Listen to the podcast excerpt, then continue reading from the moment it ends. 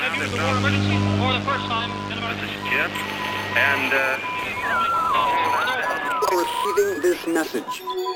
We are Ken Jennings and John Roderick. We speak to you from our present, which we can only assume is your distant past, the turbulent time that was the early 21st century.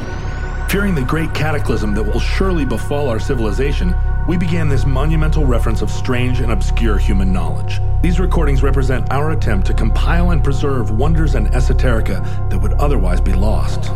So, whether you're listening from an advanced civilization or have just reinvented the technology to decrypt our transmissions, this is our legacy to you.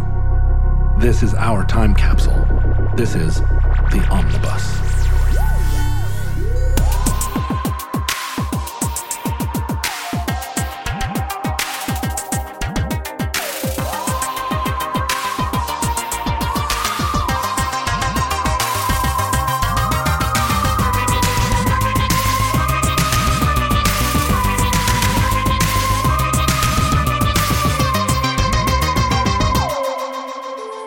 You have accessed Omnibus Addenda Volume 25, 25th anniversary. 25, Entry 749.2S1114, Certificate Number 35752. Mail trucks. Are you kidding me? This is from four years ago. Mail trucks are back in the Three years news, ago. and every time they are, we hear about it Mail here, trucks. here at Omnibus Central. Of all of the shows we've done, how many shows have we done now? 420. 400 Well, by the time this is released, 413 will be available, it looks like. Wow, we should do a special episode for f- episode 420. Accidentally, we did. Oh, It is our first ever episode about addictive substances. right on. Is it? Maybe. I guess well, we'll see. It seems weird to me that uh, that of 420 episodes, we are still known Most- primarily for episode 87 mail trucks. which we did not particularly like and was not particularly good. Well, it was big mail truck news this week because um, the infrastructure bill. I mean, I, you know, ev- uh, everything good. I'm sure got stripped out of it. Biden's revolutionary infrastructure bill, where we are actually funding fixing bridges. Crazy, crazy liberal politics. Yeah, only in a socialist uh, hellhole like the United States would you try to repair bridges and highways. But the bill, uh, the, I think, uh, uh, when signed, the bill actually, uh, the final version has six billion dollars for electric mail trucks. Oh, I like this idea. Electric mail trucks. Yeah, Biden announced I love that band, Six- 60s uh, pop band, psychedelic pop. Strawberry alarm clock opening for electric mail trucks. I think when Bo- Biden was inaugurated, one of his first pro- um, First things he said in his in his inauguration speech: uh, he was woken up. "Electric mail He was trucks." woken up and abruptly said, "Electric mail trucks." Uh, that yeah, that he would electrify the mail fleet. That it was a priority. It's a good idea. Um, and they're going to buy like 165,000 of these new delivery vehicles from the company that won the bidding the bidding Right. war. What is it when there's a, a Yeah. government contract out for bids? Yeah, uh, like I guess bidding bidding war seems like a record uh, industry thing. It's a, but yeah, They won let's the say bidding contract. war. I don't know. Yeah, it's not Um, Grumman, huh? No, it's Oshkosh Defense. They make Okay. children's overalls and mail trucks. Guided missiles. And, you know, the post office is kind of embattled right now because they're trying to replace the guy that can get rid of the guy. Um, but the spokesperson says that if they get that amount of funding, the mail trucks would be completely, the fleet would be completely electric by 2028, whereas previously they thought it was going to take decades. Wow, that's amazing. Uh, I think that everything should be electric. everything. Yeah, I or was, hydraulic. hey, we're only like two minutes in before you did the first call forward to a show that won't air till January. That's good. The uh, I was at the post office yesterday, and it was lovely. I always I know you love the post office. w- have you ever do you ever think about this that brief moment where there was a the the uh, the cultural association of postal employees with, with how they were all just crazy Murderers. eyeball twitching murderers about to about to kill you all. Yeah, Um, it was is that just still true? I mean, of, cour- of course, it's true. We don't say it anymore. No, no, there were just a handful of unfortunate incidents, I think. And I think now that the postal the postal service is so embattled by other forces. We feel like it would be churlish to make those Right. We don't Like- say going postal anymore. Leno era po- punchlines about going postal. I went to the post office and everyone was lovely. The wo- the woman at the counter uh, is the like the sweetest lady who's always there and always says "Have a blessed day." oh, wow. And uh, You know, church and state, Ken. Church and state. uh, post office is a private organization. They can Say what? they can do what they want. They can put the Virgin Mary on every on every stamp, and there's nothing you can do about it. Like it'll be like the Beatles, and there's a picture of Virgin Mary, and you'll be like, "What? No, no, the First Amendment."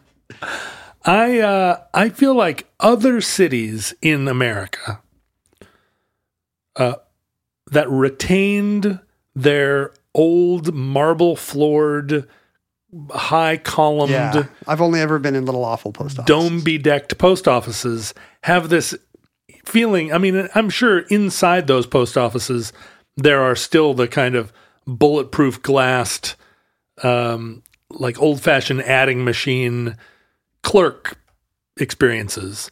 But at least as you walk across the the floor, if you're wearing leather soled shoes, which nobody does anymore, you would still get that satisfying tap tap tap of walking on a marble floor in a big open space. That's why you go to the post office. To Plop, pre- plop, pretend you're in a plop, plop. bank in 1968. But in Seattle, we did that um, Century 21 business in the late 50s where we tore down every good thing. All of the, we tore down our Carnegie Library, we tore down our post office, and replaced it with shabby, asbestos tiled, mid mod government garbage. And the post office experience here is just every time I go in, it just feels like, oh, the apocalypse came and went, and this is what's left. That's all it takes is one fluorescent light to turn you into. Oh, like, get me out of man, this come dystopia. on. Why didn't we keep the old drafty, echoey buildings that make you really feel like you're doing something? Well, come to the post office up on 85th and Greenwood, where I always go. Yeah. And there's one kind of um, happy nerd postal employee that always talks about cosplay. Sure. And then there's this kind of like sweet Church and state, I sweet, still el- say. sweet elderly African American church lady Right. who um, says "Have a blessed day," and uh, she gave me a chocolate yesterday. What? Yeah, the post office gave me a. Those a- are my freaking tax it was, dollars. and it was a Ghirardelli. It's not. It's a private. And it was a Ghirardelli chocolate. Like it was good chocolate. And she she asked me what I thought about the Ahmad Arbery verdict, Whoa. which I don't know if I would have started with that. Church and state. So it was a lovely. And every time I go there, they're they're fantastic. And I always feel bad about the cheap punchlines about how I mean about postal employees because they've got a because- rough job. because as far as you're concerned, going postal means giving someone a nice some- chocolate. Giving someone an upscale Bay Area square of chocolate. Yeah, that's what it should mean from now on. Hey, John, I'd like to go postal. Uh, happy Halloween. Now, you keep saying that the post office is some kind of private enterprise. Now, what do you mean by that? It's a government agency. It's not the postal service has not been privatized despite Trump appointees' best efforts. But since the Postal Reorganization Act of 1970, um, the post office has not been a cabinet level department, which it long was. Oh, I see. Sure. it's it's uh it's its own corporation like independent agency like a, a- Is this an- like an Amtrak? outside corporation authorized by the U.S. government? Yeah, it's a quasi quasi governmental agency like Amtrak. Hmm. Are you so so? It's okay for them to put Saint Christopher on stamps Hmm. and ask me about the Ahmad Arbery verdict Mhm. and say have a blessed day Hmm. and show me photos of their cosplay. This is all in fact it's encouraged. Hmm. If your letter carrier is not doing all those things every time he comes to your house, uh, you should be angry and like not give him a bottle of whatever this Christmas. So Amtrak and the post office are often used by by small government conservatives as examples of how letting the government do a thing uh, produces a bad customer service experience and waste. But what you're saying But at the same time, they're just choking off those agencies in hopes of Right. perpetuating that. Right, but but you're saying that it's an example of how quasi privatizing a government agency produces That is exactly what I believe. I The see. post office has lost a lot of its um, luster. its prestige and luster in a sexy way.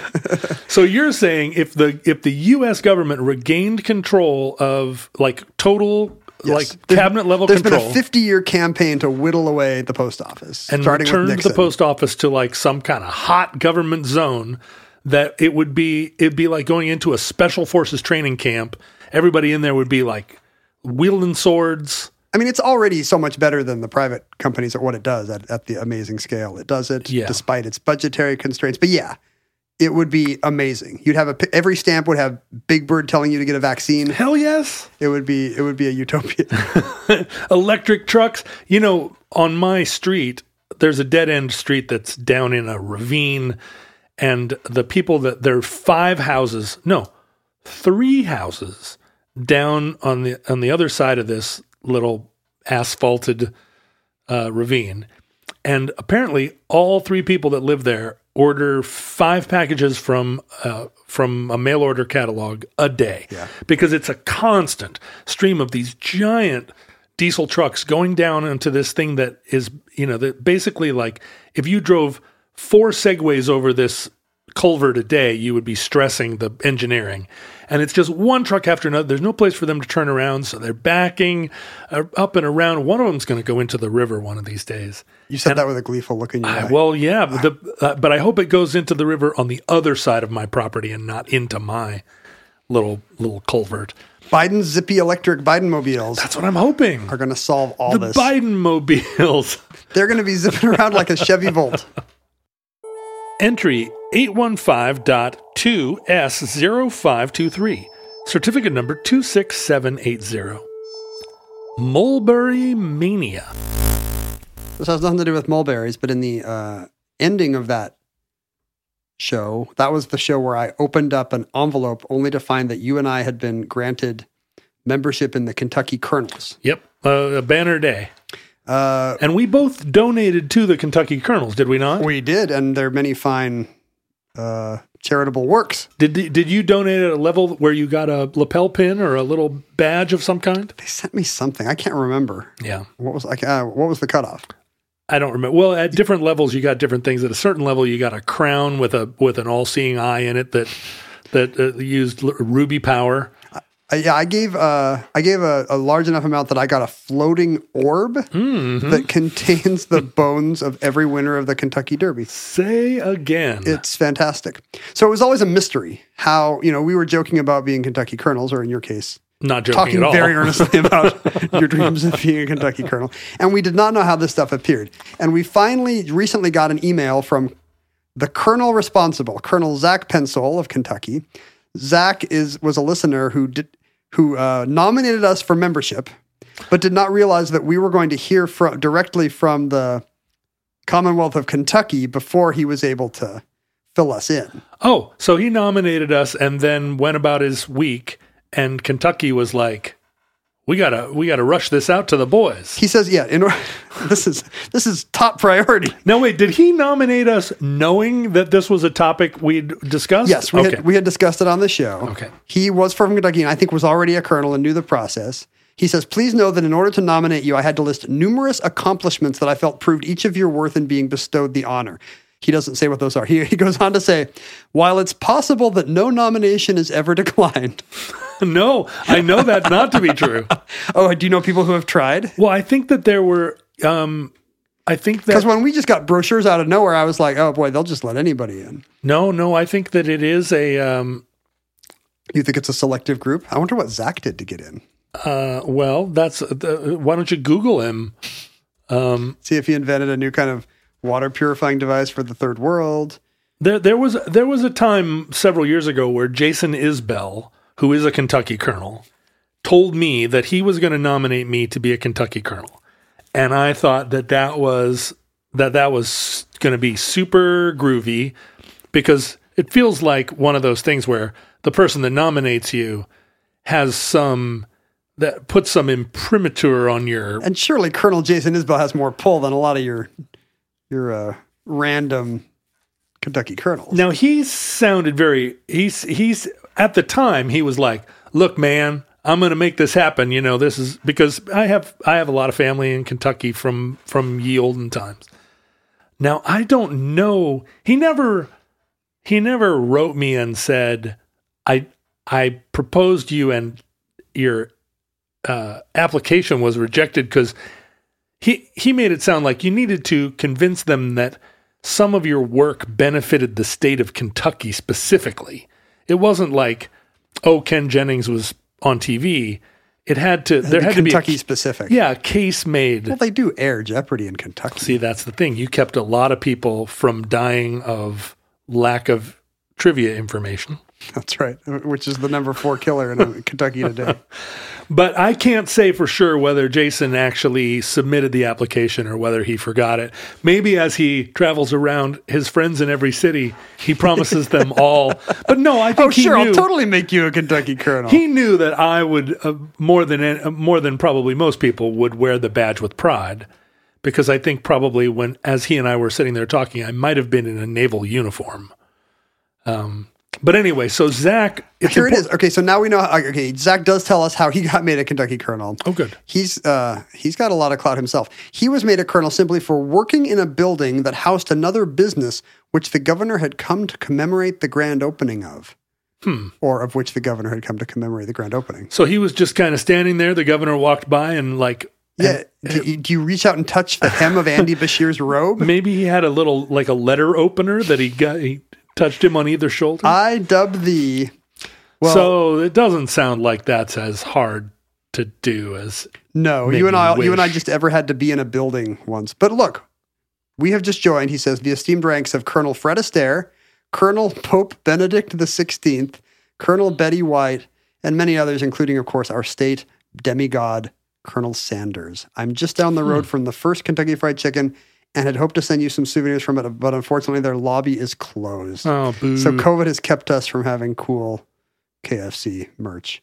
Um, but the mystery is now solved. Zach was the hero who was able to leverage his Kentucky colonelship, colonelcy, that's wonderful. Wonderful, Col- Colonel coloneldom. Thank you, Zach. Uh, colonialism, Kentucky colonialism. It is the reason that Colonel Sanders is called Colonel Sanders. He was never in any, he was never in any branch of the. or if he was, he didn't achieve the rank of colonel. He didn't make any uh, any of the Kaiser's men extra crispy. I, th- I think, ooh, I think at the time, being a Kentucky colonel might have been a like a more reserved honor, and For so kind of old old money yeah, people aristocracy would call kind of a them, "Oh, colonel, come on!"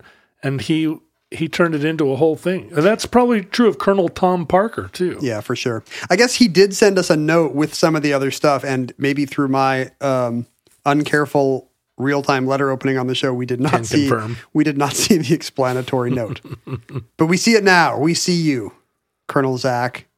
Thank you. Entry 972.1S1704. Certificate number 10109. Potsdam Giants. For some reason, a big part of the show is us trying to think of rock musicians that were tall. Oh, This was about the um, Sure. what uh, Fr- Frederick the Great or yeah. Some- well, no, the Potsdam Giants, a great basketball team from Wilhelm the First. I From can't remember East this was. Germany. Some yeah, some minor league uh, basketball team. Some German Kaiser or other had a troop of very tall men. And uh, yeah, Wilhelm, Kaiser Wilhelm. Kai, uh, Scotty says he loved the list of tall rock stars. However, we were just talking about the tallest member of the band, and he was more interested in bands by average height. One band I think you missed was the Black Crows. I don't actually miss them that much. No, Oh, I miss the Black Crows. Uh, all the members of the classic lineup in the mid 90s, and I had those first two records, and then not the pubic hair one. All the members of the classic lineup were over six feet. No, that's not possible. He says. Is there any? Can you think of any other band where every member is over six feet? Rock stars tend to not be tall, Uh-huh. Right, Which because we've of all discu- because of all the described. needle drugs. well, that and also you know They were made fun of as children. people that are that look good on movie screens and television and apparently rock music have big heads and small bodies and tall people look weird but i do now now that That's I, our take on tall people. now that i think of the black crows they are all kind of gangly i just assumed that it was because they were skinny Yeah, they even named. Okay, this is weird. The Black Crows named their fan club Taller. It's a big part of their branding, apparently, that they are the Tall Roots band. really Who had? Who knew? The I'd like Tall- to. I'd like to join Taller. I wish I were a little bit taller. I'm surprised they don't have a song.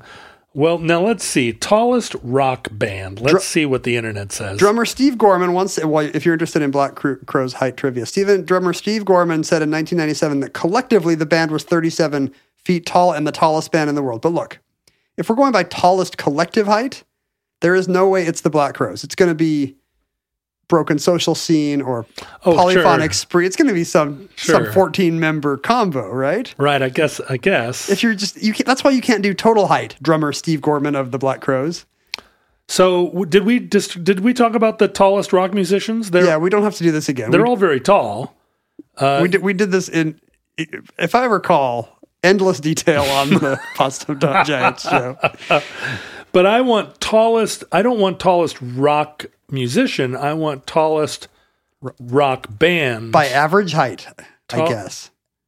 tallest. Well, let's see. Or but even then, you could have one tall, like Nirvana, like you know, Well, right. Chris Novoselic's throwing off the whole math. I mean, if you Mick Fleetwood is six six, right? Yeah, but like One of the I'm guys sure in Stevie Nicks is not. Uh, Ramstein is, five or six seven. as I said before, we are now treading the same ground. I really like. I really like it though. It's very interesting. Who is the tallest K-pop band? Let's find out. Tallest rock. Yeah, well, no, like I don't. Shortest rock stars doesn't even seem like an interest interesting topic I'm because looking they're at a all list. Of, short. I'm looking at a list of K-pop bands by average height. It looks like the shortest by far is the Stray Kids, five foot seven and a half on average. The tallest K-pop band by average height. What? Hmm. KNK six foot seven? I don't think so. Whoa, Oh, look at this. There's a website called People Living Tall. And People Living Tall appears to be just about solutions to life as a tall person. Oh, it's a lot of links to like camping chairs and exercise equipment. People for things for tall people. You need you need different stuff. Oh, sorry, it's six foot point seven inches. KNK is the tallest K-pop band at an average height of six foot point seven inches. So basically, the Black Crows would take their lunch money. Still taller than you'd think for a K-pop group. Yeah. You know, Courtney Love is five foot ten. Was she taller than Kurt? I wonder. Well, us looking up rock musicians' height in real time is something we have already done again on yeah, this show. she was an inch taller than Kurt Cobain. I, I guess I didn't. I guess now that you think about it, when you see their picture together, that makes sense. The other note we got on the show was from uh, previous correspondent Rebecca. I guess on that show, you were talking about how you would like to have your own uh, army of strapping boys, which is something you'd talk about in social situations. too. Sure. But you would make them wear pink and yellow. Yes. And I think, mm, I don't know why you want to. Um, you want to kind of reclaim masculinity, Yes. or is that what is that the idea? I can't, So the other day uh, on, on Halloween, uh, I was here at the local uh, performance of Michael Jackson's Thriller, which now is a Halloween tradition globally. Groups of uh, dozens or hundreds of people get together to to redo the dance of Michael Jackson's Thriller, and then it's all I didn't know this. stitched together into a video around the world people in australia people in, in africa you know dancing the, the steps and i was at the local performance and the chief of police of normandy park washington where i live where we record our show uh, his patches on his otherwise black looking commando police outfit like they all wear now his patches were all Normandy Park Police Department, but pink instead of the usual dark blue to black. And Is Ameri- this some Justice Department order to, No, to uh, feminize the, American- the bad behaving police of King County? it should be. I mean, Amer- American cops have decided somewhere along the line that they are all like black force Paramilitary. Yeah, Cobra Commandos.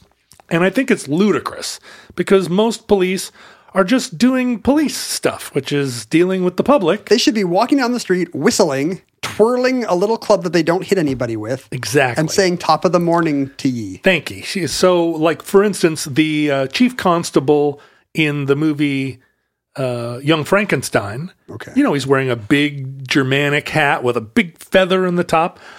I, at epaulets, I feel like police should be wearing pink and yellow, big, elaborate outfits, large hats with feathers, because what you want is first and foremost to to represent the city government as a ambassador, right? Uh, Giving uh, giving directions to tourists and and getting cats out of trees and so forth. Although that's the fire department, who also should have big feathers in their hats. It's a little little tricky. But you don't want to You don't want to go through a burning doorway with a big tall feather, ostrich feather. in Maybe your not. hat. You take the hat off. I mean, in you know, we we learned the Germans learned don't have a big fancy silver helmet when you go into war. Right. You're going to cover it with some burlap. But also, I just feel like we the police should be should not be communicating that they are at war. They should be communicating that they are at peace. Yeah, they they represent us. They are not the enemy of us. Yeah. And so I said to the chief of police, "Hey, you there? You there, b- boy?" What day is this? it's It's Halloween. Is that turkey still in the window? And and uh, he came over and he was like, "I'm the chief of police, you know. Don't call me boy." And I was like, "Well, Mister, Mister Chief of Police, why is your why are why is all your patchwork pink?" And he said something like, "Once a year for breast cancer awareness, we change all our patches." And I was like, "Those are my tax dollars, first of all, but second of all, I was like, Listen, sir, I believe in pink as a police color. Pink and pink and yellow. I believe that police should be dressed in Easter egg color. What did he think about your Well, notion? He was a he's a congenial small town uh, police sh- chief, and he was like, "Well, that's a heck of an idea, citizen. You know, I'll I'll take it under advisement." And then he walked over to his completely blacked out, murdered out Guys with Punisher uh, you know, skulls on yeah, their hoods. D- Dodge like commando vehicle and all of his shaved headed uh, officers. But I, but I believe I got that idea in there. I think he heard me. What if they change the the um the awful police flag to like like one pink stripe? Oh, the, an American flag, but then Yeah, a yeah, pink with stripe the- in the with middle. the blue line. That's going to confuse matters. The reason why we got this note from Rebecca is she says, I am obligated to remind John the world already has a pink and yellow army with a drill team. Go on. The marching band from Beyonce's 2018 videos, Homecoming. Uh-huh. Those uniforms are truly the best uniforms to have ever been designed for combat, so don't say billionaires never gave you anything. So there is at least one billionaire outfitting What- a- a what- drill team in pink and yellow uniforms, but it's Beyonce in the Homecoming video. And I mean, in my opinion, that's why you can't tax the rich Right. if Beyonce had to pay an actual fair income tax, I mean, it would crush me personally. right. But also, she wouldn't have the uh, the wherewithal to to set up her own pink and yellow drill team. Well, I'm have looking you, at- fa- I'm have you looking found at the that? picture. Does it look like? Is that what you have in mind for the cop of tomorrow? Uh, there's a lot more yellow and a lot less pink than I would like, but I do see Hmm. their you know their their their home and away outfits are are different. Um, but I mean, they're a very sexy drill team, and I'm not against that. I wouldn't be against sexy cops. Uh, but yeah, I just I feel like there needs to be more Austro-Hungary in it, you know. I, but then I'm a big fan of, of Don't you feel like cen- Imperial Austria. Don't you feel like Central Europe has kind of like the the idea of Central Europe and policing was kind of ruined by Gestapo? There was that whole unpleasantness. but see, how did they dress? I know, I know. black I know. outfits with Punisher skulls on. you them. want to reclaim like uh, pre World War One Vienna. I do. You want a policeman who's like maybe eating a big piece of soccer torch Soccer tort or an with elaborate pastry, if and he's your getting cream on his uniform- nose. If your uniform doesn't have an ostrich feather somewhere on it, then it's too paramilitary. No donuts for cops anymore. Big, big uh, Danish. Big torts and and they should and their billy Everything club should- should, be striped. Everything should have whipped cream on it, and it should get on the officer's nose, and he should go. Ooh.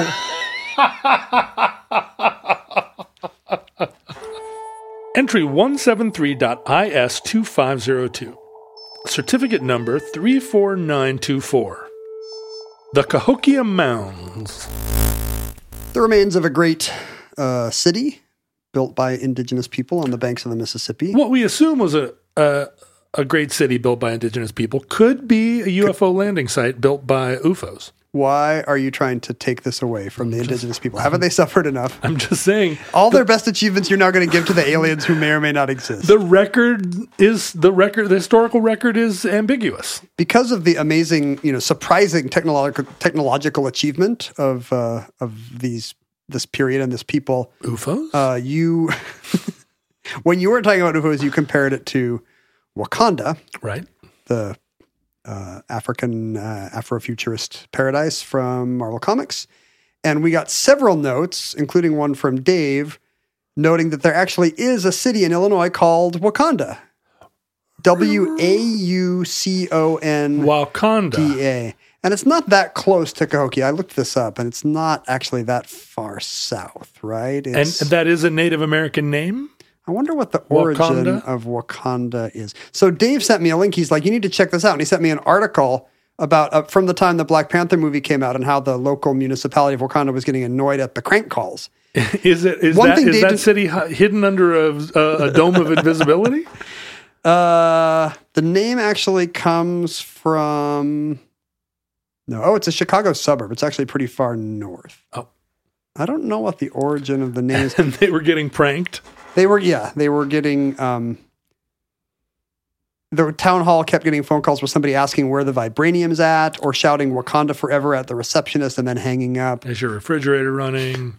But the town has actually um, embraced it now because they think they can get tourism out of it. So if you had gone to their Facebook page a year and a half ago or whatever, you would have seen a picture of the mayor and all the local dignitaries wearing Black Panther masks and doing the. Well, hopefully they're Salute. not. Hopefully it's not a white suburb.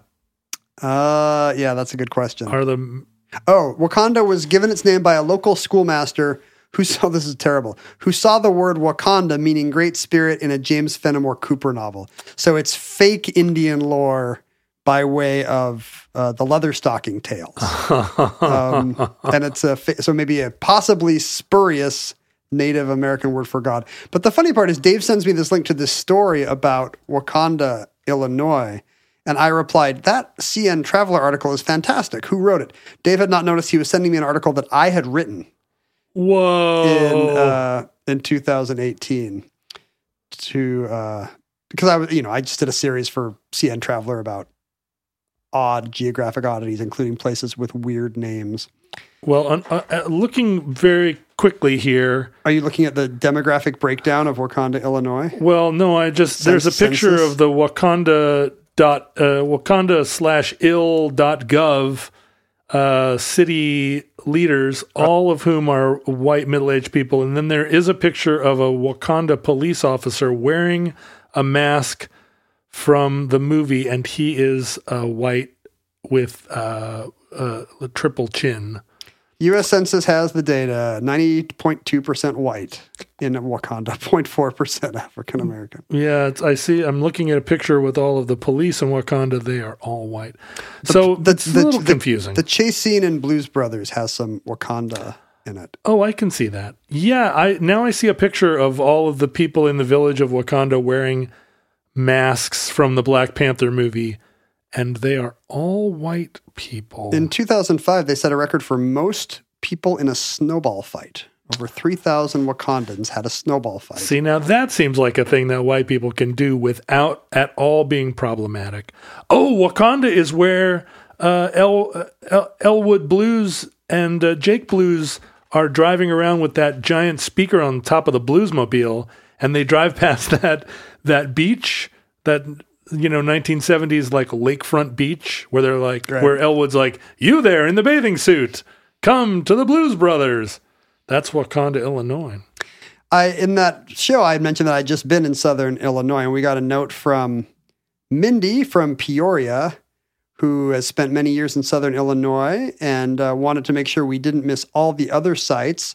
You can go to Monk's Mound and get a picture with the St. Louis skyline in the background. Cool. Um, if you go to Kaskaskia, Illinois, that is the one part of Illinois west of the Mississippi, which I assume is a Right. is that a river changing course? Must be. There's a uh, you, there's a, s- a bell given to settlers by Louis the Fifteenth in 1741. I don't know what you had to do in 1741 to get a bell from Louis the Fifteenth. to sell a lot of Grit magazine or something. There's also a Popeye museum and stat and statue in Chester, Illinois, which I assume is spinach farming, And you can go to Metropolis, Illinois, where they have, of course, a Superman statue. Oh, right. That makes sense.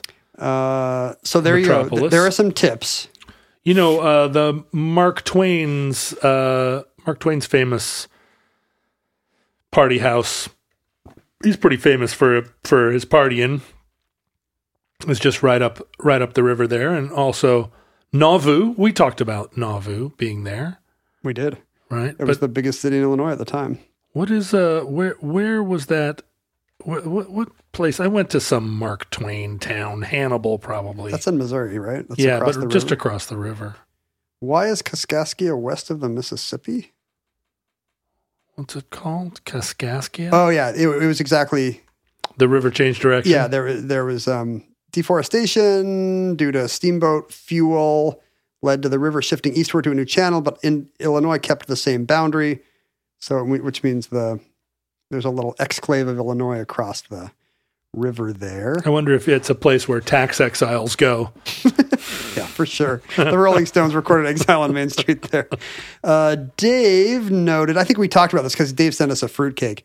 He wanted to complain. Of, he, he wanted to complain that you were putting down Trappist beers Oh yeah, because I probably he, was. because he thinks there are some uh, delicious ones. I bet he does. And he sent us the fruitcake, which we have not yet eaten.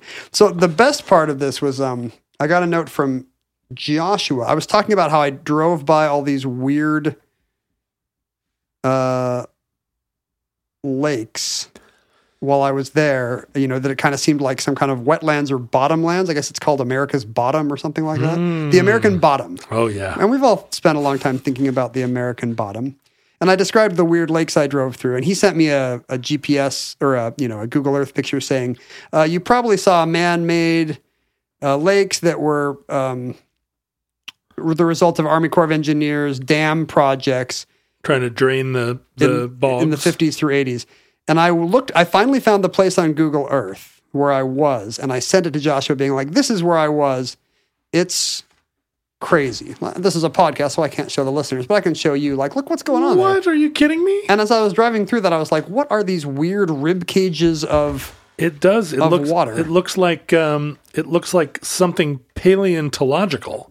Joshua then sent this to Dr. Douglas Faulkner, a professor of geography at the University of Wisconsin Eau Claire. I guess he has geography world contacts. I'm super into this. And uh, Dr. Faulkner says, those lakes are truly weird. My first thought was that they're anthropogenic, Okay. man made. A Google search confirms they are indeed. They are flooded parts of surface coal mines. So if you actually, you know, do coal mining by digging a big hole, Yeah. then later you fill them in and you get crazy you get crazy coal holes, coal coal ponds like Thank that. you, Doctor Dr. Faulkner. Faulkner. Dr. Faulkner. Entry 1029.AC1616.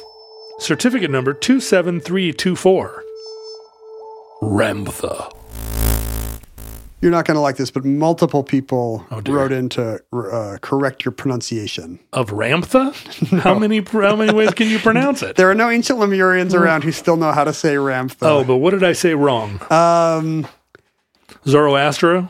Zo- the- Zoroastria? the uh, connection to Devo led you to say Bougie Boy, Bougie boy. B O O J I. However, canonically to Devo fans, that word, despite the J, is pronounced Boogie, Boy. Well, so I knew that, but I mean, in the 80s, we all said Boogie Boy, but I always assumed that it was a misnomer because I think it was once you got older, got a little, got a, got a, mo- got some money, got a 401k. You were Yeah. like, I'm going to start saying Bougie Boy yeah, now. it's bougie because you know there was always a subtext uh, with Devo, and I just I don't know I don't know why I knew it was Boogie Boy. the uh, the story, I guess, is that the band was using a letter set kit to spell out the name, and they ran out of the, enough letters. But that means uh, apparently, in Rachel's telling, they just spelled it Boogie Boy without the e, and then as a result, a later mutation turned it into Bougie Boy. I don't know why you would pronounce that Bougie Boy, but she also says, But it isn't Bougie Boy; it's Boogie it's Boy. Boogie Boy. Um, I, you know, I knew that I knew that our show had a bunch of Devo fans listening, and I count myself among them. let's activate the Devo fans. Devo fans turn, unite! turn on your uh, what do they call them? Turn on your energy codes, Energy domes. energy domes. It um, immediately began to devolve. devolve to the point Devolve that on you don't, three. you don't send me angry emails. Uh, we mentioned Devo on that episode, and Rachel thought it was interesting because Devo does not have any connection to Ramtha and, and ancient Lemuria, but there is another jokey new wave act that does. Do you Oh. know anything about Barnes and Barnes? no. So I had heard their greatest hit, and I'm sure you have too. They are responsible for the Dr. Demento hit Fish Heads. Oh, sure. So- Roly poly fish heads. Barnes and Barnes gave us roly poly fish heads. And I guess the band has this their own mythology about how they are members of an ancient civilization called Lumania, which Mm-hmm. is clearly a, a sunken continent a la Lemuria. What I didn't know about the fish heads duo is that they are actually uh, one of them is actually Billy Moomy, I think I'm saying that right, who was the kid on Lost in Space and the Twilight Zone where he wishes people away to the cornfield Interdasting. he is half of Barnes and Barnes who gave us fishes. And the weird thing is, I knew he was kind of a nerd music guy. Like I was like, yeah, I think he was in a, I think he was in a band with other Babylon Five cast members and maybe other Marvel Comics staff writers or editors. How did he? How did he slash they never appear on the Joko cruise? Which seems like That's true. it's just been going through all the old nerds. it's an overlap of bad TV sci-fi Yeah. and uh, like and it- weirdly bad music. and novelty music. Uh-huh. So it's like you don't have to invite Will Wheaton and Jonathan Colton anymore. Right. you could just have one guy. Yeah. You could just invite Billy Moomy. Mumi? Uh, Mummy? Well, you're going to get a bunch of letters now, or I hope you get a bunch of letters to to The problem is, as a, Offset as a Maya kid, Bill letters. didn't have enough letter set letters to spell mummy. right. So he had to say, Moomy. I don't know. Please tell us how to say the Lost in Space kid's name. I'm dying to know. Entry 1098.LK0506, certificate number 50920. Salmon Chaos. About people changing their names in Taiwan to get free sushi Mm-hmm. recently. Um, given the comments on Facebook, I thought we were going to have more stories about difficult mm, bureaucratic name changes. Right, because we speculated, or I thought it, it was harder to change your name than it is, but then a lot of people chimed in saying, I had a really hard time changing my name. I think I overstated how easy it was, I just see. because like the if you look at state laws, America is pretty much like uh, laissez faire when it comes to uh, name Change your name, changes. right. And my only firsthand experience was Mindy changing her name when we got married, which was seriously like a phone call and a forum. Like it was super easy. But we heard anecdotally, oh, they're going to hear about this. It's uh, you know, it's it's not an easy part of a name change, whether that's marriage or uh, a transition or you know any other reason. Right. If you want to change your name to um, the- uh, Public Universal Friend, That's a good good call forward to an episode that won't air till January, but okay. Uh, the but the only responses we got were I guess we did get one person who tried to name who was it? Joshua tried to name a daughter Zoe in Wisconsin and tried to put the two dots, the French uh, trema over the e. seems pretty easy to do. I mean, you see that all the time. But they didn't have the font in their in their on their Apple IIe's. it's, it's not just the font. Like, as, I mean, it may be a result of having ASCII machines, but yeah, the, the law in the state of Wisconsin is still no um, umlauts. no diacritics at all. Whoa. Yeah. What? So if How you- do you have a Spanish name? Beyonce could not have been born in Wisconsin. well, that's insane. It's insane and maybe borderline racist. Um, but yeah, Joshua confirmed with the Wisconsin Department of Vital Services uh, earlier this month that the policy when they named their daughter in 2010 was still the same. And he says, yes, these are the enumeration of birth guidelines from the Social Security Organization. All you get are A to Z, apostrophe, hyphen, and space. So can you can you work out? I mean, I could understand not uh, naming your Indi- child. NDRE E does not get the period? no, I mean, well, y- Uh. isn't a period in there? No. If you named your son Operation Mind Crime, could you put the uh, the the colon in there? It looks like, I mean, to me, this is a little racist. You get the apostrophe that the Irish need. You get the hyphen that, like, um, moneyed aristocracy needs. Right. But like any other language, you know, you don't get the exclamation point for a, a glottal stop in In Native American language. yeah, or or yeah, the the upside down question mark for I was thinking of Africa, but yeah, you've got the Native American alphabets. You don't have the period that India RE needs. But it, you don't have the it just seems like you should be able to put an accent aigu on a, Yeah. on a vowel where that's how it's done in its language. get Unicode. Yeah, I mean, it's it's also French and Spanish and Yeah. all of the above. Um, but that was really the only note we got about name change bureaucracy, which I am prepared to believe is a nightmare. How do you feel about names that include emoticons? Is that a thing? Well, I bet somebody's tried to name their their child like Operation Colon Mind Crime Smiley Face. I just want to use an emoticon that no one has used in a name yet. You know, like one of the weirder ones, the vase or, or the flag of uh, Uzbekistan or something. I want my name to just be that emoticon of the kind of white bearded professorial uh, male figure holding up one hand, like waving. How is it pronounced? Mans- mansplain? John Roderick. it's pronounced John Roderick, but it's spelled like white guy doing this. Uh, we did get a few notes about um, people with goofy names. Everyone was surprised we did not mention Good Space Guy. yeah, Local oh, good old perennial- good space guy. Perennial Seattle candidate. I, you know, when I was Crackpot. running for uh, city council, good space guy was in the race for a little bit. Did you guys He's did you really- ever have a debate with him? Uh, he was on a debate where I was there, but he didn't. He, I think he felt um, common cause with me. Like at one point, he winked Why? at me. Did you both have a, a, a scruffy beard? No, he just felt like you're not my problem. Like I'm, Ah, I'm, I'm tilting at windmills over here, and you're not a windmill. Um, but speaking of Washington state politics and name changes, we got a note from Dave. This is the Trappist Beer Dave again about a story I had not heard, which I guess means that there are 10 crazy Eastern Washington politics stories for every one that actually makes it over the Cascades to us. We need to read the spokesman review. I guess the sheriff of Spokane County has long been one Ozzy Knezovich. Ozzy Knezovich. I'm probably saying that wrong, but uh, from what I've read of him on his social media platform, I don't really care if I mispronounce his name. He doesn't seem great. Um, He's the county sheriff, not a Spoke, Spokane city cop. correct. Um, but in. Have you spent any time in Spokane County? Mm. it's exactly what you would expect the sheriff of Spokane County to be. This did not surprise me.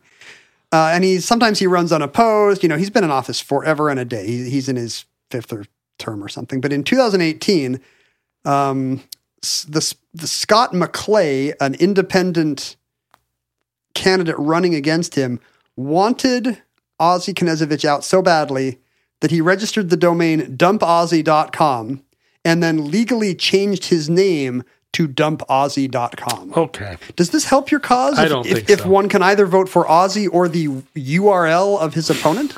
I don't think so. Like, I want to vote for you, but your name's different than your URL, so I don't know what you stand for, I, man. w- I was I was rooting for him, but dump Ozzy dot, dot, dot dumpozzy.com. UK. Oh, dot, dot he got the dot com of dump Aussie, so Okay. it's not dot com, dot dump Aussie dot biz. is it O Z Z Y or O Z Z I E?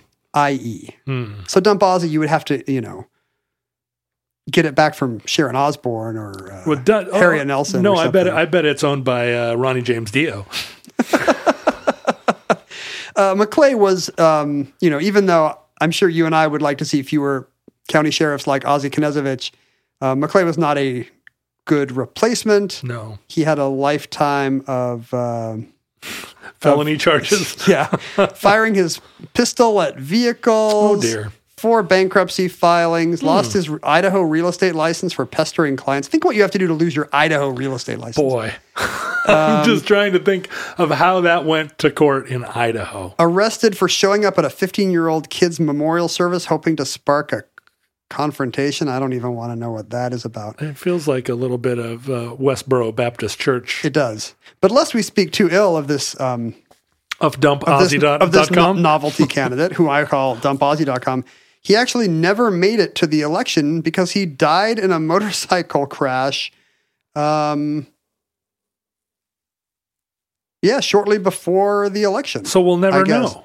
We'll never know uh, if he could have dumped Ozzy. he was riding a motorcycle helmetless. Yeah. Um, I mean, this even though this guy hates Ozzy Knezovich, he is also the guy who wrote a Facebook post calling for the 24 hour monitoring of the um, Islamic Center in Spokane, Sure. saying that Spokane County's only real problem is Islam. Right. I would- Terrorism. which I would not have put in the top 10 list of problems of Spokane County. I mean, whatever else you could say about I mean, they, they figured out the the clean Religious drinking water extremism. thing a few years ago, uh, but yeah, I don't. I I mean, there is a there is a, uh prominent and um, lovely Islamic community community there. Well, not to dump Aussie.com. I, I, the more I get into this story, I'm really Feeling like it's an omnibus episode that we maybe we should interviews and court records spanning decades describe him as a con man, cyber stalker, cyber stalker, and bully Huh. who liked to cheat and pull out his gun in public. Oh dear. He was the self-appointed president of the Rattlesnakes Motorcycle Club. Yep. Claimed he had helped bring down the Aryan nations, had volunteered on the sheriff's dive team, and Uh-huh. had once turned down a job offer from the CIA. These are all things he claimed. Yeah, I doubt I doubt that last one. The So- other ones I, I kind of believe. I I, hope his tombstone does not say dumpaussie.com doubt. from one ill advised local government run. So the the rattlesnakes uh, motorcycle club has a uh, has a Facebook page. He should have changed his name to the URL of his of that Facebook page. It um it has a picture. Its cover photo is a picture of a rattlesnake. Uh, that was put up in June uh, June 29th in 2015. He would have still been alive. And um, I believe that this might be. It says here that uh, Rattlesnakes Motorcycle Club studied at Spokane Community College, and it only has two pictures. Is this him? Uh, it must be. It says about here. Let's see. He looks kind of like you'd expect. No, there's not. It says nothing. Oh, but wait.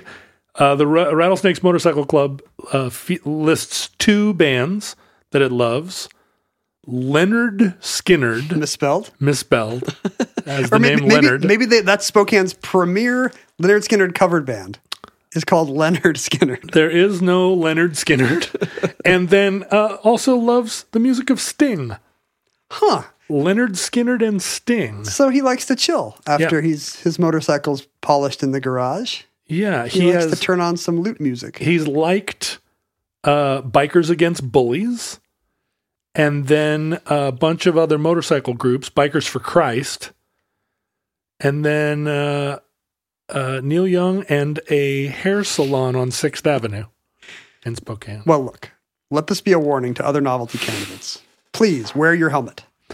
Oh, wait, there's another Rattlesnakes Motorcycle Club group. This one more active. Their most recent post is in 2018. I don't care. Just tell me what bands they like, John, please. I'm getting, I'm, it says, oh, Justice for Ryan. That doesn't bode well. Let's see, what bands do they like? Come on, no. Police Accountability Forum. I don't, I don't see, this one doesn't have any bands. Speaking of Washington State uh, novelty name changes, Matthew wrote us to mention someone you may know, John. He says he's a fixture of the Seattle music scene. Have you, do you know or have you heard of Ernie Guitar Bailey? Ernie Guitar Bailey. Apparently, that he was a musician who did not have a middle name, so he legally added one, and his driver's license now says Ernie Guitar Bailey. I don't know Ernie Guitar Bailey, uh, but it says here that he worked as a guitar tech for uh, Nirvana and Brandy Carlisle. So I'm Wow, sure that's I've the- had that's the alpha and omega of uh, of Seattle music. I'm sure I've I, I've uh, I've been close by him because Brandy Carlisle and I both uh, had relationships with the Gibson Company, and so I'm sure that he and I have stood close to one another, but I've never met him. Have you thought of changing your name to John Guitar Roderick? Guitar. No, because I I I am not good enough at guitar to identify as guitar. you don't identify as guitar. We had one other note about this episode from Steven, and you're not going to like this either because it's again about the way you say something. None of this has anything to do with salmon. It does not. This has less to do with salmon than anything else because he is complaining about one of the ad reads in that, that show. Oh, okay. What did he I thi- say? He thinks that too often when you say go to hellotushy.com, it sounds like you're saying go to hell, oh tushy. go to hell, Otushi. Go to hell, oh tushy. I well, I'm not gonna I'm not gonna contradict him. He suggests that maybe we should use an alternate verb like visit, view, or see. HelloTushy.com. View hellotushy.com. Pay a visit to. There it is. Pay a visit to hellotushy.com. Now, s- how would you say go to HelloTushy.com? Go to hellotushy.com. You're not pausing after the hell. You're Go not- to hell, oh, otushy.com. Yeah, I, I, I don't see. I feel like it may be a thing that uh, that got stuck in his ear at some point, and now he can't unhear it. This happens to me with words of a certain, I think I've said this before, rhythm pattern. T- tone and timbre, by any chance? to the degree, again, call back to an episode that hasn't aired. so, like, I, I don't know. Like, I'll even, um, like, if I hear any, like, three syllable phrase that you could say to the words low rider, oh, sure. I will start doing that in my head. Or a two, sy- Rattle, snake, motorcycle club. no, it's got to be three syllables. Or even a two syllable word you can say to the tune of brick house. Right. I will do that in my head. Dump Um, Ozzy.com. what song would you sing dumpozzy.com to? Um, People do Uh, this online with Teenage Mutant Ninja Turtles. fairies have boots. like uh like uh like uh what would that be? Dactylic tetrameter? Okay. Teenage Mutant Ninja Turtles. Right. You know, people will Oh, hear, I see. They people hear will a hear an thing. eight syllable phrase with that rhythm as as to the tune of the Teenage Mutant Ninja Turtles song. I don't know the, the Teenage Mutant Ninja Turtles song, so I can't. You're an I can't elder really do you're an that. elder Gen Xer. Yeah, I I do I do do that. I'm just trying to think of. You guys didn't even think pizza was cool. I do it Like all my the time. generation knew that pizza was a fun party food thanks to the turtles. No, not us. You thought pizza was what old Italian men ate. You guys ate corn dogs. hamburgers, corn dogs, uh, uh, candied apples, and think- popcorn. Do you think there actually is some Gen X break where pizza was not the cool food and then it was? so Shakey's It was never cool. was the food, was the way you were introduced to pizza when I was a kid. Shakey's pizza. by the time I was a kid, you knew that a pizza party was a cool thing to interrupt the school day or a cool the coolest part of any sleepover. right. I think Is this that, a post Chuck E. Cheese discovery? no? I think that that was true. Uh, for me too. Maybe Little League created that. Uh, well, Little League definitely. So Shakey's was founded in 1954 In Sicily, Italy, by the mob. in Sacto, California. That I can see that for sure. So I think for sure we had. Well, we went to Pizza and Pipes for like after soccer games. I think I feel like we've already had enough pizza and pipes discourse on this show. we have talked about pizza and pipes more than once. on the Yeah, Omnibus. I mean it was a very. Are we going to start talking about ferals again? Also, probably Farrell's is from Sacto, California. So basically, uh, you think it's this listener's. Stephen is hearing a hell, go to hell, oh Tushy, where none exists. Or, or is Otushy a, an Irish, Yiddish Yeah. enemy of yours? Otushi. Uh, Oh, Ot- Otushi. Milo Otushy. Yeah, it's a it's a Japanese family Oh, I that I've see. been at war with since the since the 40s, the Otishis. Well, speaking of which, Well, but I don't feel that way about Hello Tushi. I support their every endeavor. I, ev- everything they do. I mean, Everything they as do. long as that is getting people's bums clean. I if celebrate it later, their co- If it entire later catalog. comes out that they're doing something else, oh, retroactively, right. uh, I'm uh, n- neutral on that. Yeah, if they're wearing Wakanda masks at hellotushi.com uh, in their in their boardroom, I But they're not. I can't say that for sure. We know for sure they do one thing, which is get people's Clean bottles. behinds nice and clean. That's right. And even when they're not sponsoring the show at all, this is free placement for them. Oh, right. we still we uh, we love that. We love I clean never bottoms. I, I, I don't want them to go to hell. I, don't want anyone to go to hell. love clean butts, and I cannot lie. Yeah. Put them on the glass.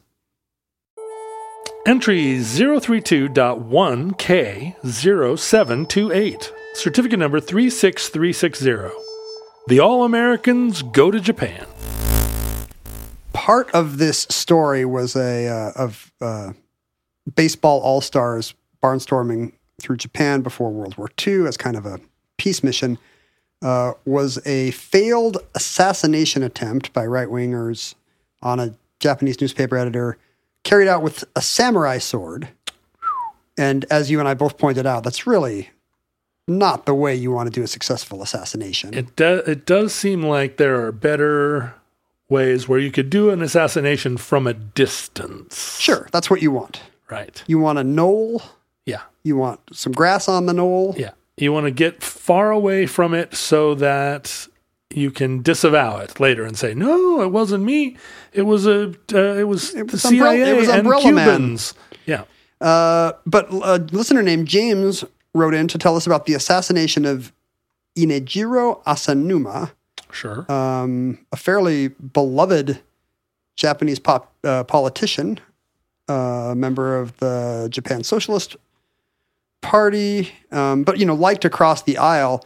But by virtue of him being a left winger, really came under the scrutiny of um, far right groups in Japan. And at one point during a televised political debate in 1960, a 17 year old ultra nationalist Hmm. charged the stage at a Tokyo hall and ran uh, wakizashi. Uh, uh, I believe that's what's the sh- that's the shorter, of, the, two, the Harry Japanese Carey swords one. uh, through the right side of Asanuma's ribcage, killing him on live TV. Oh, no, it was not on live TV, but killing him on video recorded TV. Holy cats! And I guess the Japanese character of the time was not above re showing that tape. So they saw that on endless instant replay. this beats to the millions of caning of, viewers. Charles Sumner. Well, there's no videotape of the caning of Charles Sumner. If they did, that would be a record. And if even if there was, it would be all sped up, funny, like Yeah. like Ty Cobb or something.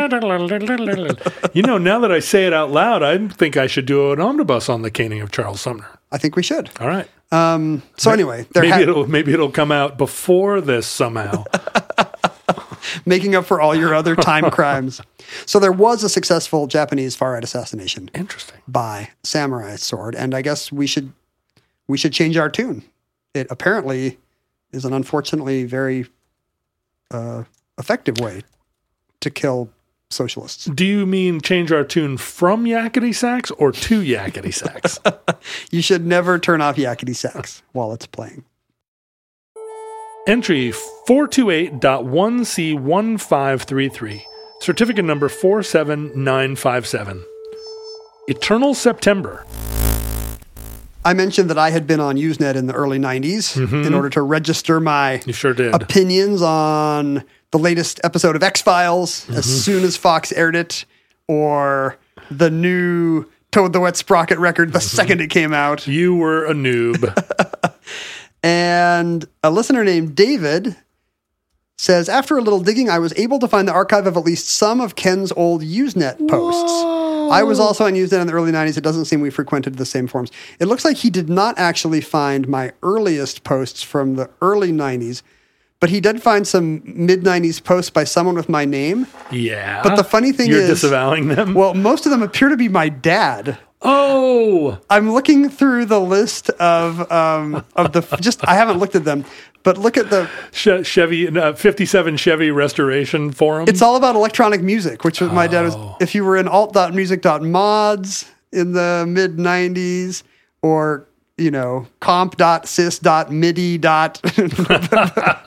comp.sys.midi.soundcard.music, I would just, just so anybody wonders, I was not the one posting heavily in, Roland Juno 106. yeah, about Casios in the mid 90s or uh, in alt fan Heinlein. This is also. Uh, my dad posting on the works of, Oh. Sci-fi. of libertarian science fiction writer Robert Heinlein.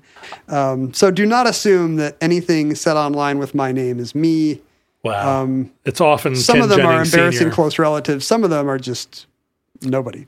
I should say that on uh, on the message board associated with my Patreon page, that's on a, a message board or a forum, um, a facilitator called uh, Discourse, very different from Discord. Uh, there was a lively thread of people who listened to the show uh, describing their Usenet history and it got down into the weeds pretty fast as people were like, "Oh yeah, I was on there posting in probably talking to your dad on you know, on some uh, some MIDI forum," and it was it was amazing to me having been alive during all that period. I was of the age I could have been there, but it was like a it was like a subculture. I knew I had no connection to that subculture really, except as a looky loo Right. But I had no idea how profoundly outside of it I really was. Well, you missed your chance. You could have been. Yeah, now where would I be now? You'd, I'd you'd be a I'd be a Bitcoin billionaire. you'd be a Devo fan. Hmm. You'd be correcting people saying "Boogie Boy" wrong. Entry 283.ZP0206. Certificate number 45989. Cottage Core. It's a bit of a spoiler. Um, Bit of a spoiler for an episode that aired in 2020. Oh, it's almost it's it's uh it's a, a year ago exactly. it's a bit of a spoiler for a derivative work of that episode. Um, last year, a listener named Dave asked me via email, "What episode do I think would make the best crossword puzzle theme? Which omnibus would make the best crossword puzzle theme?" Now, uh, Okay. like you, I had not given this any thought, None. None whatsoever. and I wasn't even really aware that crossword puzzles had themes per se. no, you did. I guess so. They have longer entries that all are all like Yeah. these are. They added the letter G, and now this is a funny wordplay thing. or- Yeah, yeah, yeah. I guess you're right. I mean, I, I I do sometimes those ones right are obvious. The ones that the New the the Will Shorts ones that have a joke in them. yeah. But I've been doing a bunch of New Yorker crosswords, and they s- are they have no they're just chaos? There's no jokes in them. There's, I mean, every once in a while you're like, are they intentionally using words that have the letter Z in them? And then it, then it becomes obvious, like no one word had a Z, so they had to find another word that had a Z. but uh, but yeah, I've uh, because I've been doing crosswords on the New Yorker, I uh, I've lost that. I don't have the memory of how fun they used to be. Well, They're just- just they're just slogs for now. for most yeah, well don't do those All right. for most of the week a typical newspaper crossword will have a few longer entries that all have something in common Right. And once you get the the the the conceit, Yeah. then you can kind of fill in the other ones pretty pretty fast, right? yeah and i spent my typical 30 seconds thinking about this and i suggested to him uh, a crossword puzzle theme based on cottage core Why?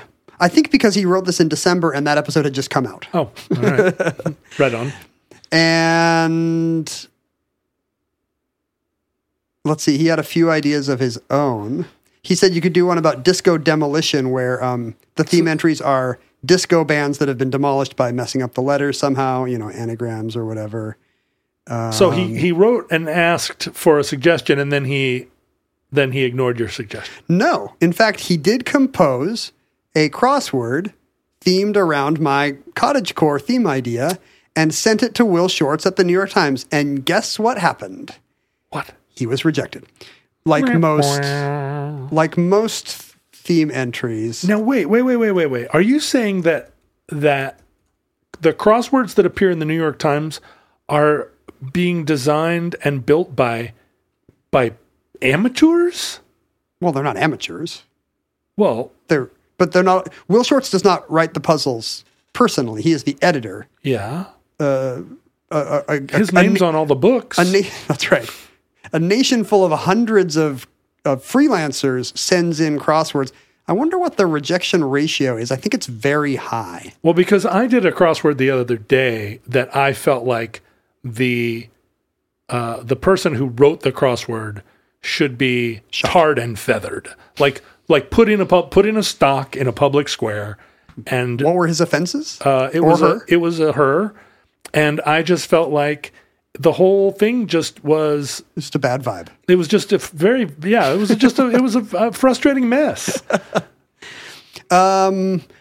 It turns out, I guess Will Shorts has said that he gets over 100 puzzles a week. And Good gravy! obviously there's only seven spots so it's tough but guess what he uh, since he knew that um, the new york times was not interested in his cottage core themed puzzle i just gave away the answer to 42 across he sent it to us and uh, Well, there it is right there. if you want to take a look i printed one out for you if you want to take a shot at well, I do. I want to do it very much. Although we're probably the experts here. i'm going to put it up on I- i'll put it up on patreon dave gave us permission to, to do so it says here that if you get a puzzle in the New York Times, they pay between two hundred and three hundred dollars for a puzzle, and a thousand for a Sunday. But it probably spent you days. It took days of work. It's the Yeah. hourly rate is not good, and it, because he That's rejects true any freelance because he re- writing. yeah, exactly, but he rejects you know t- thirteen out of fourteen puzzles he gets, so it's not really reliable work either. I sent a uh, just just in the last year sent a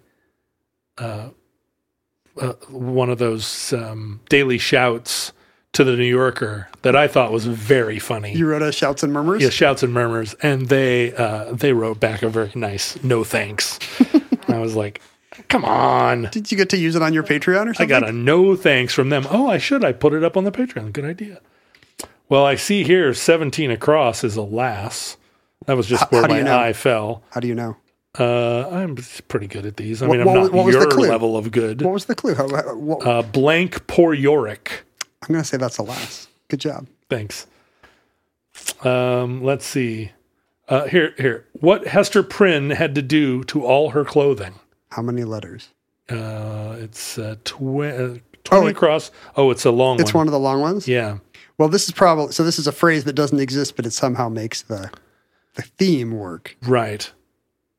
Hmm. So a So a letter A or yeah, Well, something like I don't want to give away how the theme works because we'll we'll post this to the to the Patreon. that. okay. But, um, All right. Yeah, but I no, was they're- impressed. This is the first ever omnibus inspired crossword. Yeah, that's exciting. I used to have a there was a fan of the Long Winters who used to make crossword puzzles themed uh she she did several Long Winters themed crossword puzzles but also like was doing indie rock band crossword puzzles galore and sent me a lot of them and I have them for you if you want to do a crossword puzzle with a Colin Malloy theme. Do all crossword puzzles have a Colin Molloy theme? They all in a way they do. Sure, they're all All Decemberist albums they're all have a kind crossword of they're all theme. kind of old timey words you don't normally hear or want to. Yeah. What does a pirate say? R. Entry 514.pp0203. Certificate number 25968. Games Buddha wouldn't play. This is the portion of the Addenda Show where we get up to speed on what our little elephant calf, Esowit, Oh, how's Esowit is doing? getting up to in uh, in Kenya right now. Thanks, Is Esowit thanks to still Meg. being kind of a scamp? Esowit was getting up to some mischief last month, if I Mm-hmm. remember correctly. Esowit was. So I've got the October rundown here. The, the November one hasn't been published yet. Can you um, pick a, pick a date in October, and I'll tell you what Esowit was up to. Uh, October 29th, my father's birthday. on October 29th, it was a beautiful Sunday morning in Kenya, John. And I, hope, Uh-huh. Okay. and I hope your dad appreciates that wherever, believe that. wherever he is. Um, Cario wanted to get out of her stable early and was banging on the door. Yeah, such elephant. be- That's so elephant. That's so Cario. When Cario was let out, she walked up to the top of the stockade compound where the rest of the herd was browsing. Esowit saw her approaching, excitedly ran up to her, and accompanied her the rest of the way into the forest. Oh. Cario has the sweetest relationship with so many of the orphans. She's a she's a beloved Elefante. Well, yeah, except she's not ours. Esowit is ours. Es- Well, right. The one who ran up to her. Is but ours. Esowit is you know he's a, a charming young uh young sire. he was welcoming Squire? Cario to the to the herd. What uh, any other days in October that ring to mi- that come to mind? October thirteenth. Uh, on the day after, uh, there was a new rescue, I guess. Uh-oh. Camille. Um, Esowit was kind of lingering outside Camille's door She wa- she was new uh, new arrival and he was already there kind of. to welcoming her. Oh, that's nice. He's a welcomer. Yeah, he like he's a nice, he's friendly to the new the new kid who just moved to That's town great. from Sacramento. Or he got a job at Walmart. As the orphans got out to the forest, Esowit and some others began to chase the impala and baboons who were foraging. After chasing the baboons and impala, they broke off into pairs and started their own wrestling matches. How fun! Uh, I too would chase baboons and impala if I were allowed. Esowit paired off with Kinye, and they the games continued until it was time for them to run down for their nine o'clock bottles of milk. It seems like Eswood has a pretty good life. You know, if at I the did Sheldrick any of that, I would get wildlife update. I would get d- double, triple canceled if I, if anybody saw. if you chased off some impalas Yeah, and if I was baboons, running around chasing baboons and drinking milk out of a bottle, I'd eh, that'd be just one more nail in my public coffin. I think it would be. I think it would renovate, rehabilitate your whole image. oh, you think so? Yeah, if you were chasing Hmm. impalas and baboons around, and then break and, and um, wrestling an elephant, and then you take a break for a bottle of milk around nine, Is that what it takes to get me back in I- the public eye? I think that's the, All right. that's the main thing. All right. Well, uh, let's. Uh, hopefully, a listener can set that up. And that concludes Omnibus Addenda, Volume 25. Futurelings, we thank you for your financial pledges that have made this monumental project possible. We hope that access to these important addenda items has validated your decision to support the omnibus. It is vitally important that you attach these updates to the original recordings you discovered in their proper context, for the convenience of future browsing by your civilization. We hope that our civilization survives long enough for us to provide you with future addenda to the omnibus.